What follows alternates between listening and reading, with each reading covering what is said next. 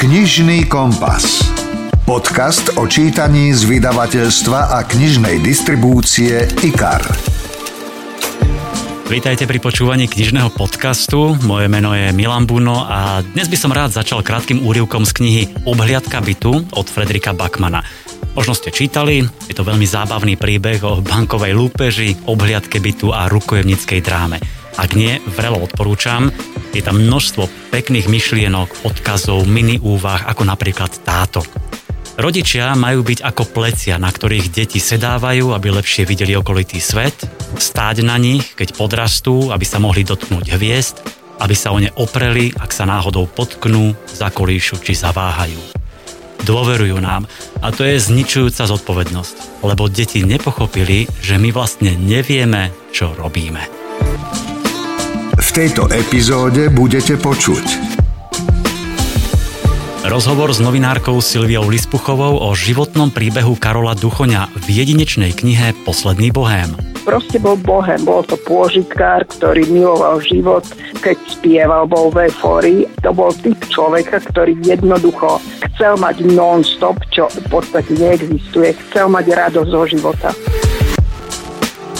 Tipy na novinky, moja spoveď od Demi Moore a viazaný prísahou od Jany Pronskej, ktorá nám sama prezradí oveľa viac. Dáme vám fantastické tipy na batôžky, ak máte škôlkarov alebo čerstvých školákov. Máme pre vás exkluzívny pozdrav od svetovej spisovateľskej hviezdy.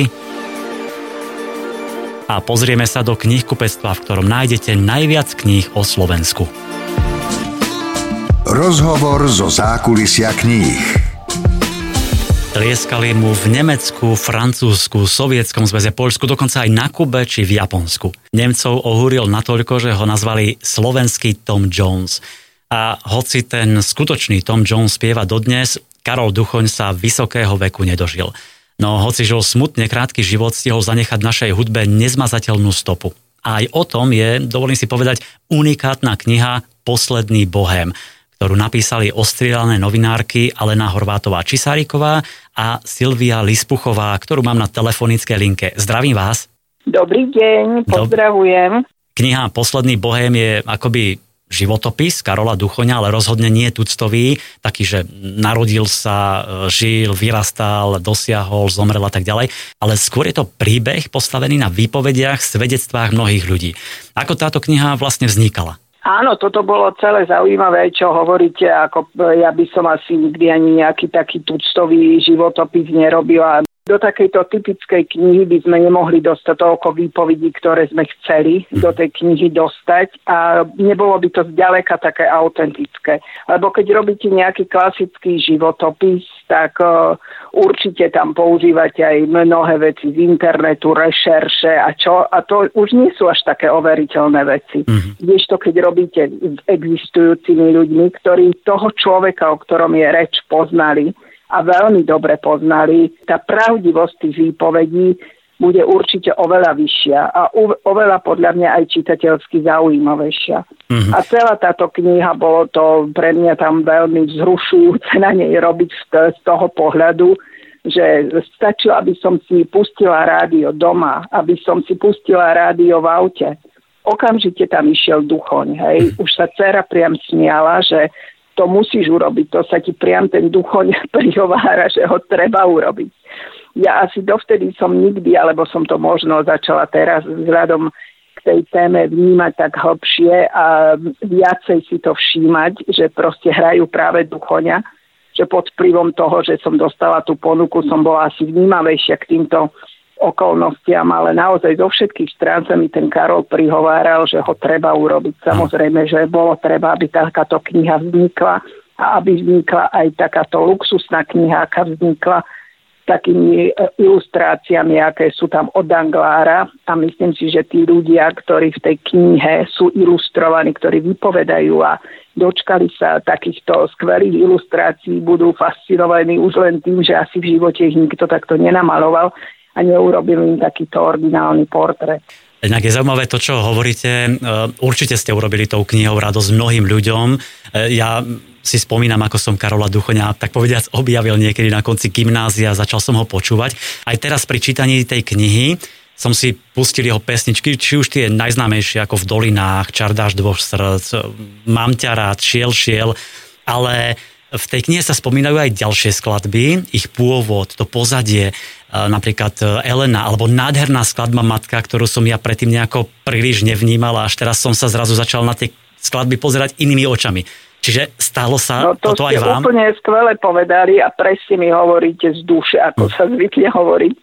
Ja som si totiž ako povedala, že každého z tých ľudí, ktorých budem ja robiť, sa táto spýtam, že ktorá je pre nich tá najobľúbenejšia pesnička. A keď mi ju povedali, napríklad prvá manželka Karola Duchoňa Elena, keď spomenula túto matku, okamžite som si začala tie pesničky púšťať na internete, hľadať a tiež som bola prekvapená, že aké kvantum skvelých pesničiek Karol naspieval, lebo naozaj v povedomí bežného človeka sú tie také notoricky známe hity ako Smutok krásnych dievčat, V dolinách, nie?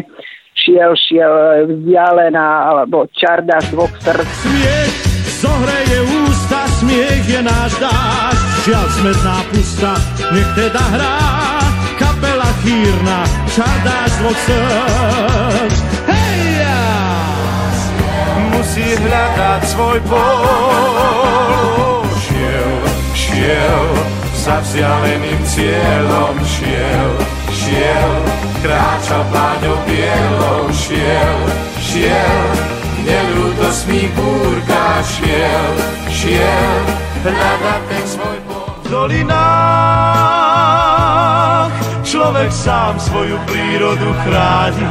Každý strom, každá lúka na stráni je náš vzácný. Naozaj, ja som si vypočula vďaka aj tejto knihe a odporúčam to aj ľuďom, ktorí naozaj majú prístup k internetu a tak, aby si tieto pesničky naozaj vypočuli. Tento Karol Duchoň, on v jednom kuse spieval, že on bol vyslovene človek, ktorému to spievanie ho privádzalo do úplnej eufórie a to proste z tých skladieb cítiť. Áno, keď otvoríme tú knihu Posledný Bohém, tak vyjadrujú sa tam naozaj mnohí ľudia, Duchoňové manželky, jeho dcéra, ktorú volal Moja malá Duchonka, ale vlastne aj ľudia z branže ako Mekíš Birka, Pali Hamel, Eva Máziková, Marcela Leiferová, Karol Chaliga, mnohí ďalší. A ja z tých vyjadrení mám pocit, že tam je veľmi veľká láska, obdiv, uznanie ku Karolovi Duchoňovi a nie je to len v duchu, tak povediac, o mŕtvych len dobre. Súhlasíte, že je to tam naozaj cítiť v tých vyjadrení? Áno, myslím, že je to veľmi objektívne urobené. V prvom rade je úžasný človek, čo potvrdzuje úplne každý do jedného v tej knihe. Ak sa tí ľudia v tej knihe na niečom zhodujú, tak na tom, že ten hlas je nenapodobiteľný. Napokon, prečo patrí k tým mála z minulosti spevakom, ktorých stále dookola púšťajú a stále ich počúva aj mladá generácia. On je v tomto naozaj ojedinelá výnimka, že máme k nemu takýto vzťah. Proste bol bohem, bol to pôžitkár, ktorý miloval život, keď spieval, bol v eufórii a on to bol typ človeka, ktorý jednoducho chcel mať non-stop, čo v podstate neexistuje, chcel mať radosť zo života. Lenže ten spev pre ňo zničujúci nebol, kdežto alkohol to podcenil.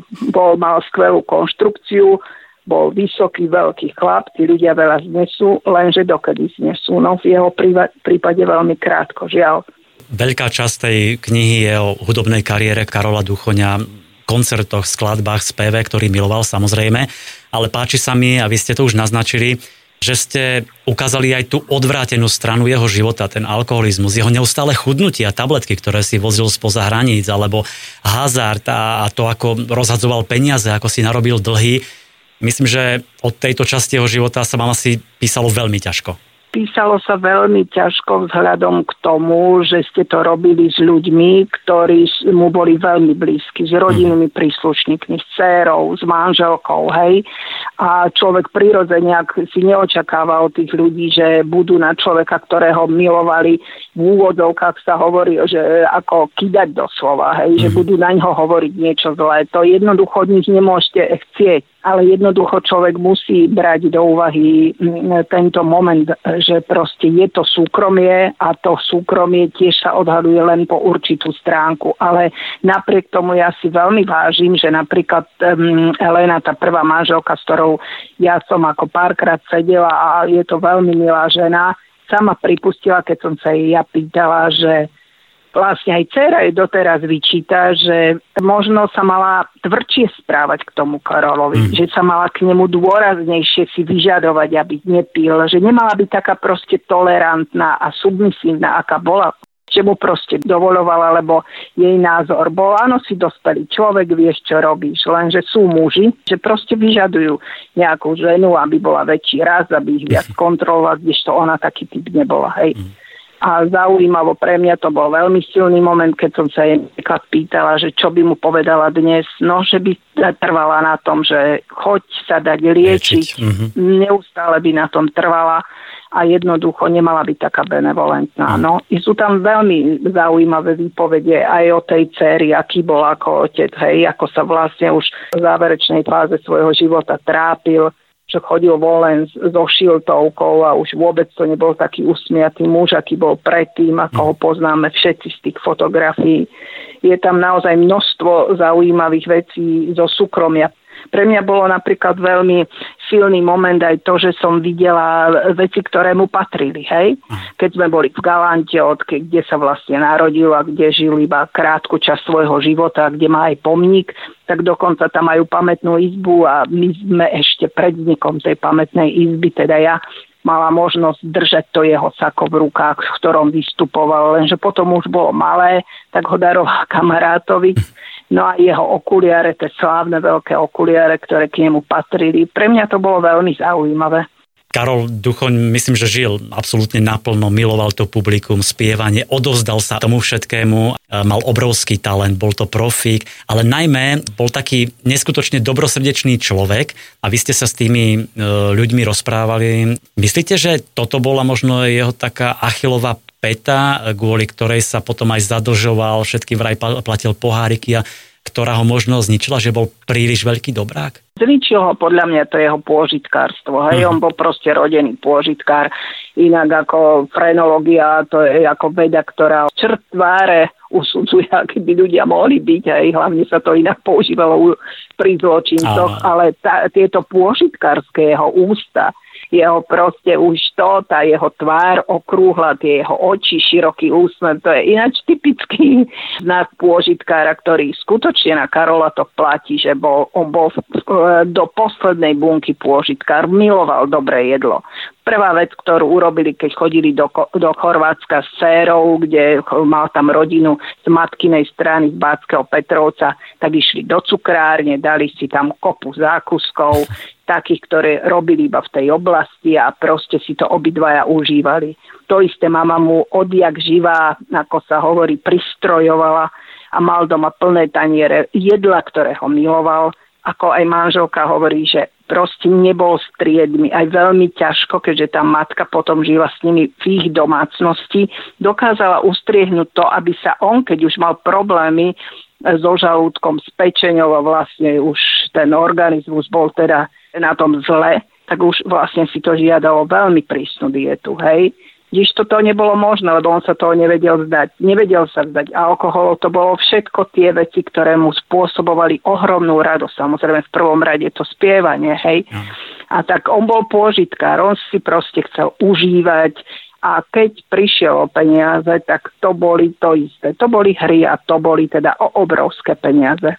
Prišiel k veľkým peniazom a dokázal ich behom večera utratiť. Proste to nebolo ani tým, že jasne pozýval tých ľudí, pozrel celú krčmu, ale tam určite nešlo až o také strašné peniaze, ako práve pri tých hazardných hrách. Vidíte, milí priatelia, aj takéto veci sa dozviete v knihe Posledný Bohém, ktorú si myslím treba prečítať, oplatí sa. Vyšla v špeciálnom komplete, v ktorom je aj LP platňa so 14 jeho pesničkami, je tam edícia zberateľskej poštovej známky a voucher so zľavou na septembrový veľký koncert na jeho počesť. Celý ten komplet vyšiel v limitovanom náklade 400 kusov a nekúpite ho v bežnom knihkupectve ani v internetových knihkupectvách, ale len na jedinom mieste na stránke www.luxusnaknižnica.sk. Autorkami knihy Posledný Bohém sú teda Alena Horvátová Čisáriková a Silvia Lispuchová, ktorá nám trošku priblížila túto jedinečnú knihu Posledný Bohém. Ďakujem a verím, že tak ako mňa nadchne tá kniha aj iných čitateľov a milovníkov Karola Duchoňa. Ešte raz ďakujem, majte sa pekne. Ďakujem aj ja. Počúvate podcast Knižný kompas. Pondelok sme si pripomenuli 101 rokov od tragickej nehody, pri ktorej zahynul Milan Rastislav Štefánik, presne 4. mája 1919. Ak sa chcete o tejto charizmatickej osobnosti dozvedieť viac, odporúčam dve knihy. Najmä knihu Generál Štefánik z pera Mariany Čengel Solčanskej. Je to veľmi netradičný pohľad na Štefánika, jeho lásky, vzťah k ženám. A tiež Prebijem sa Štefánik od Jozefa Banáša, veľmi dobre spracovaný životný príbeh tohto malého, veľkého Slováka. No a keď ho už spomínam, tak aspoň jeden inšpiratívny citát. Nič mi nebolo nemožné, lebo som chcel, povedal Štefánik. Myslím, že dobrý postoj k životu, čo poviete? Máme pre vás aj ďalšie knižné tipy, tak poďme si v nich zalistovať. IKAR. Čítanie pre celú rodinu. Herečku Demi Moore si poznáte, či už z hitov Duch s Patrickom Swayzem a Whoopi Goldberg, alebo zo pár správnych chlapov s Tomom Cruisom a Jackom Nicholsonom, tiež Neslušný návrh, Škandalózne odhalenie alebo Šarlátové písmeno. Už 10 ročia je to jedna z najlepších a najlepšie platených hviezd Hollywoodu. A teraz vyšla o nej 300-stranová kniha Moja spoveď. Demi sa v nej naozaj spovedá, odkrýva svoju minulosť, svoje detstvo, ktoré veru nebolo ľahké, ale skôr traumatické. Sláva ju poznačila, zápasila so závislosťou, mala odpor k vlastnému telu, pochybovala, či vôbec patrí do Hollywoodu, či je dosť dobrá. Aj o tom je životopis. Sú to také jej spomienky, ktoré vás prinútia pozerať sa na ňu samu inak, ako ste sa možno pozerali doteraz.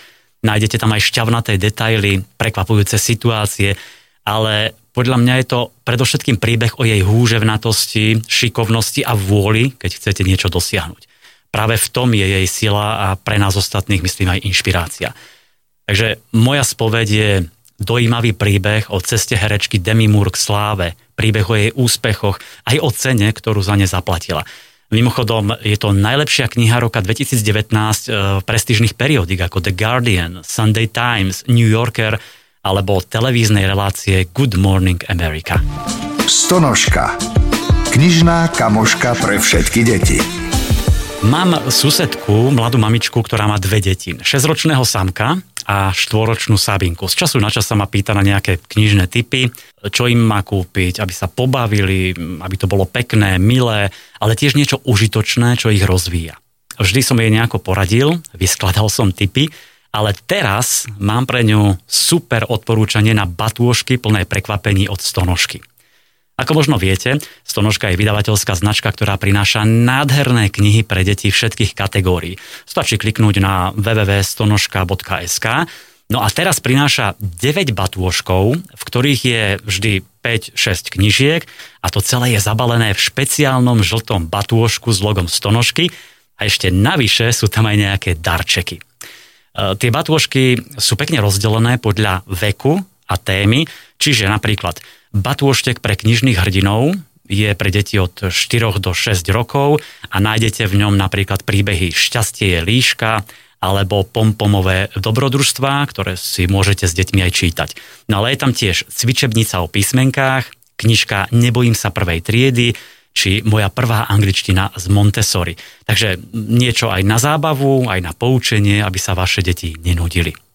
Ku každému batôžku sú pribalené darčeky, môžu to byť napríklad super vymaľovánky alebo samolepková kniha. No a takýchto batôžkov je 9.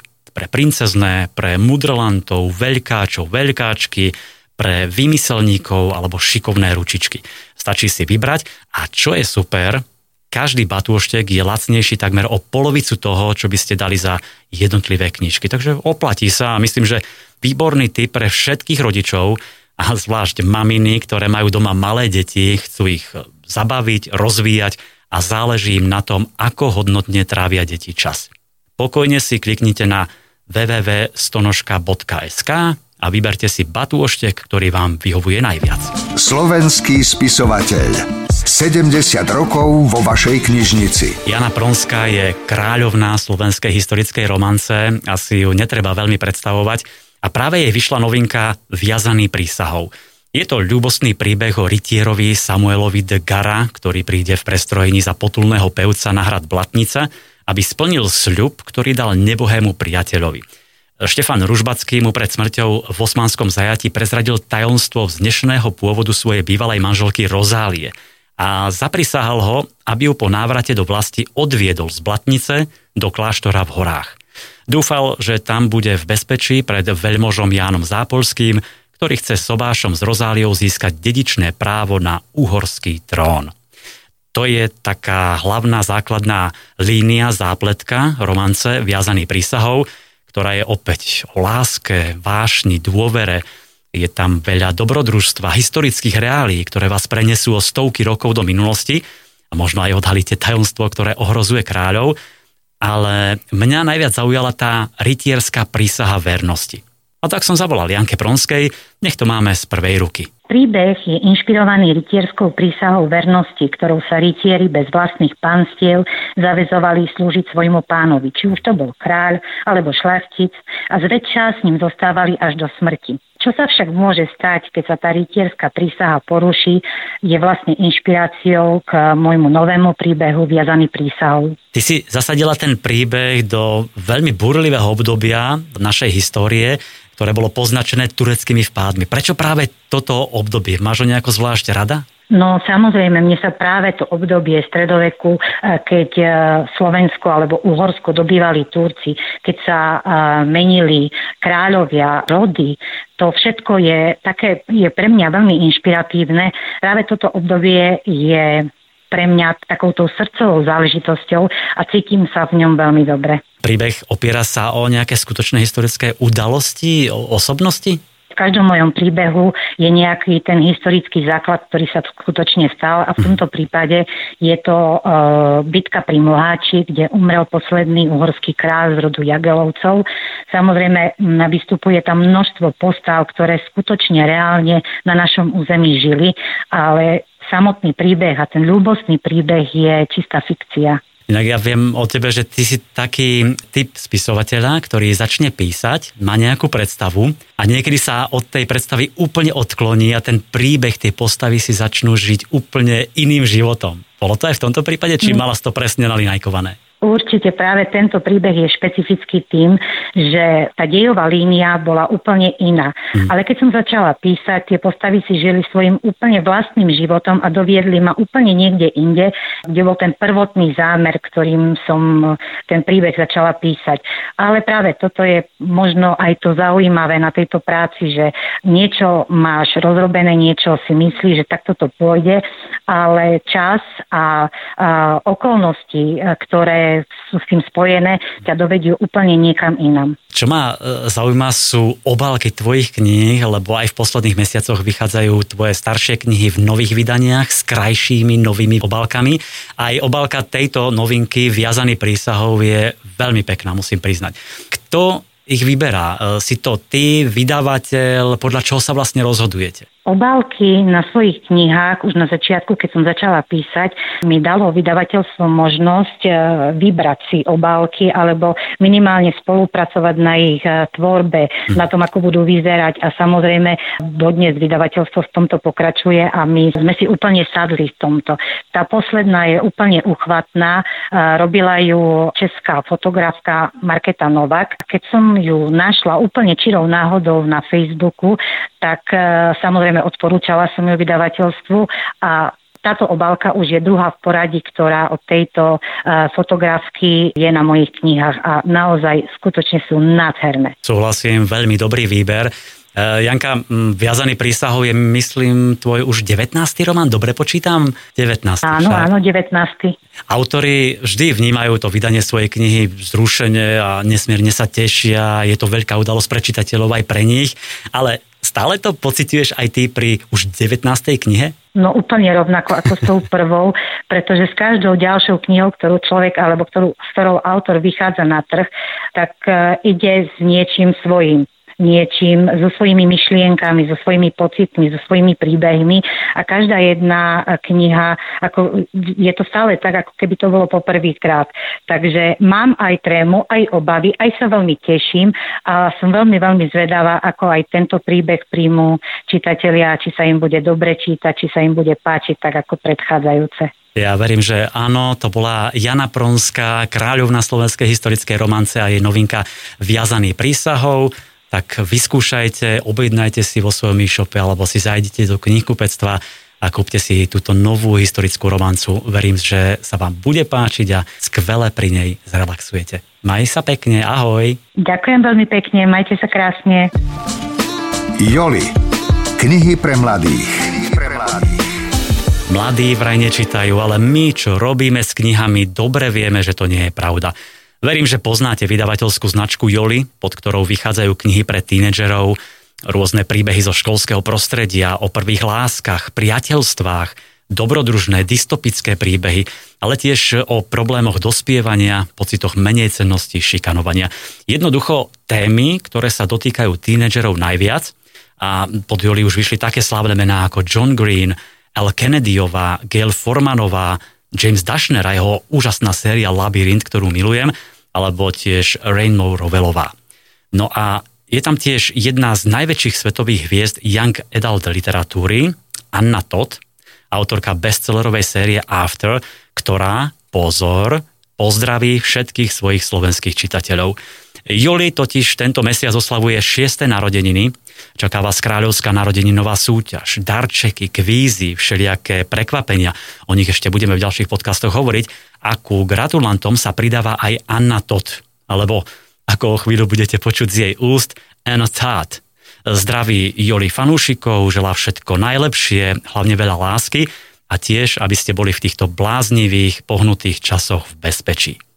Takže exkluzívne blahoželanie od svetovej hviezdy Anna Todd pre slovenských fanúšikov Joli. Hey Joli, it's Anna Todd. I want to say happy birthday and I want to wish all the readers a lot of love and safety and light in this kind of crazy, hectic time we're in.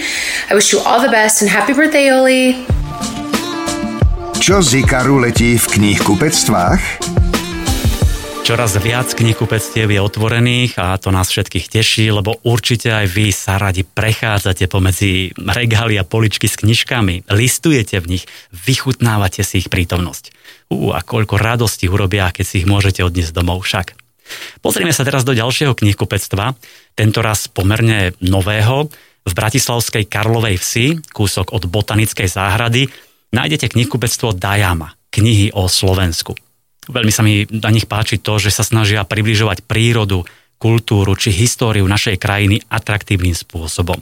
Určite majú pre nás aj nejaký super tip na knihu, tak som tam zašiel a oslovil som Danielu Kolárovú.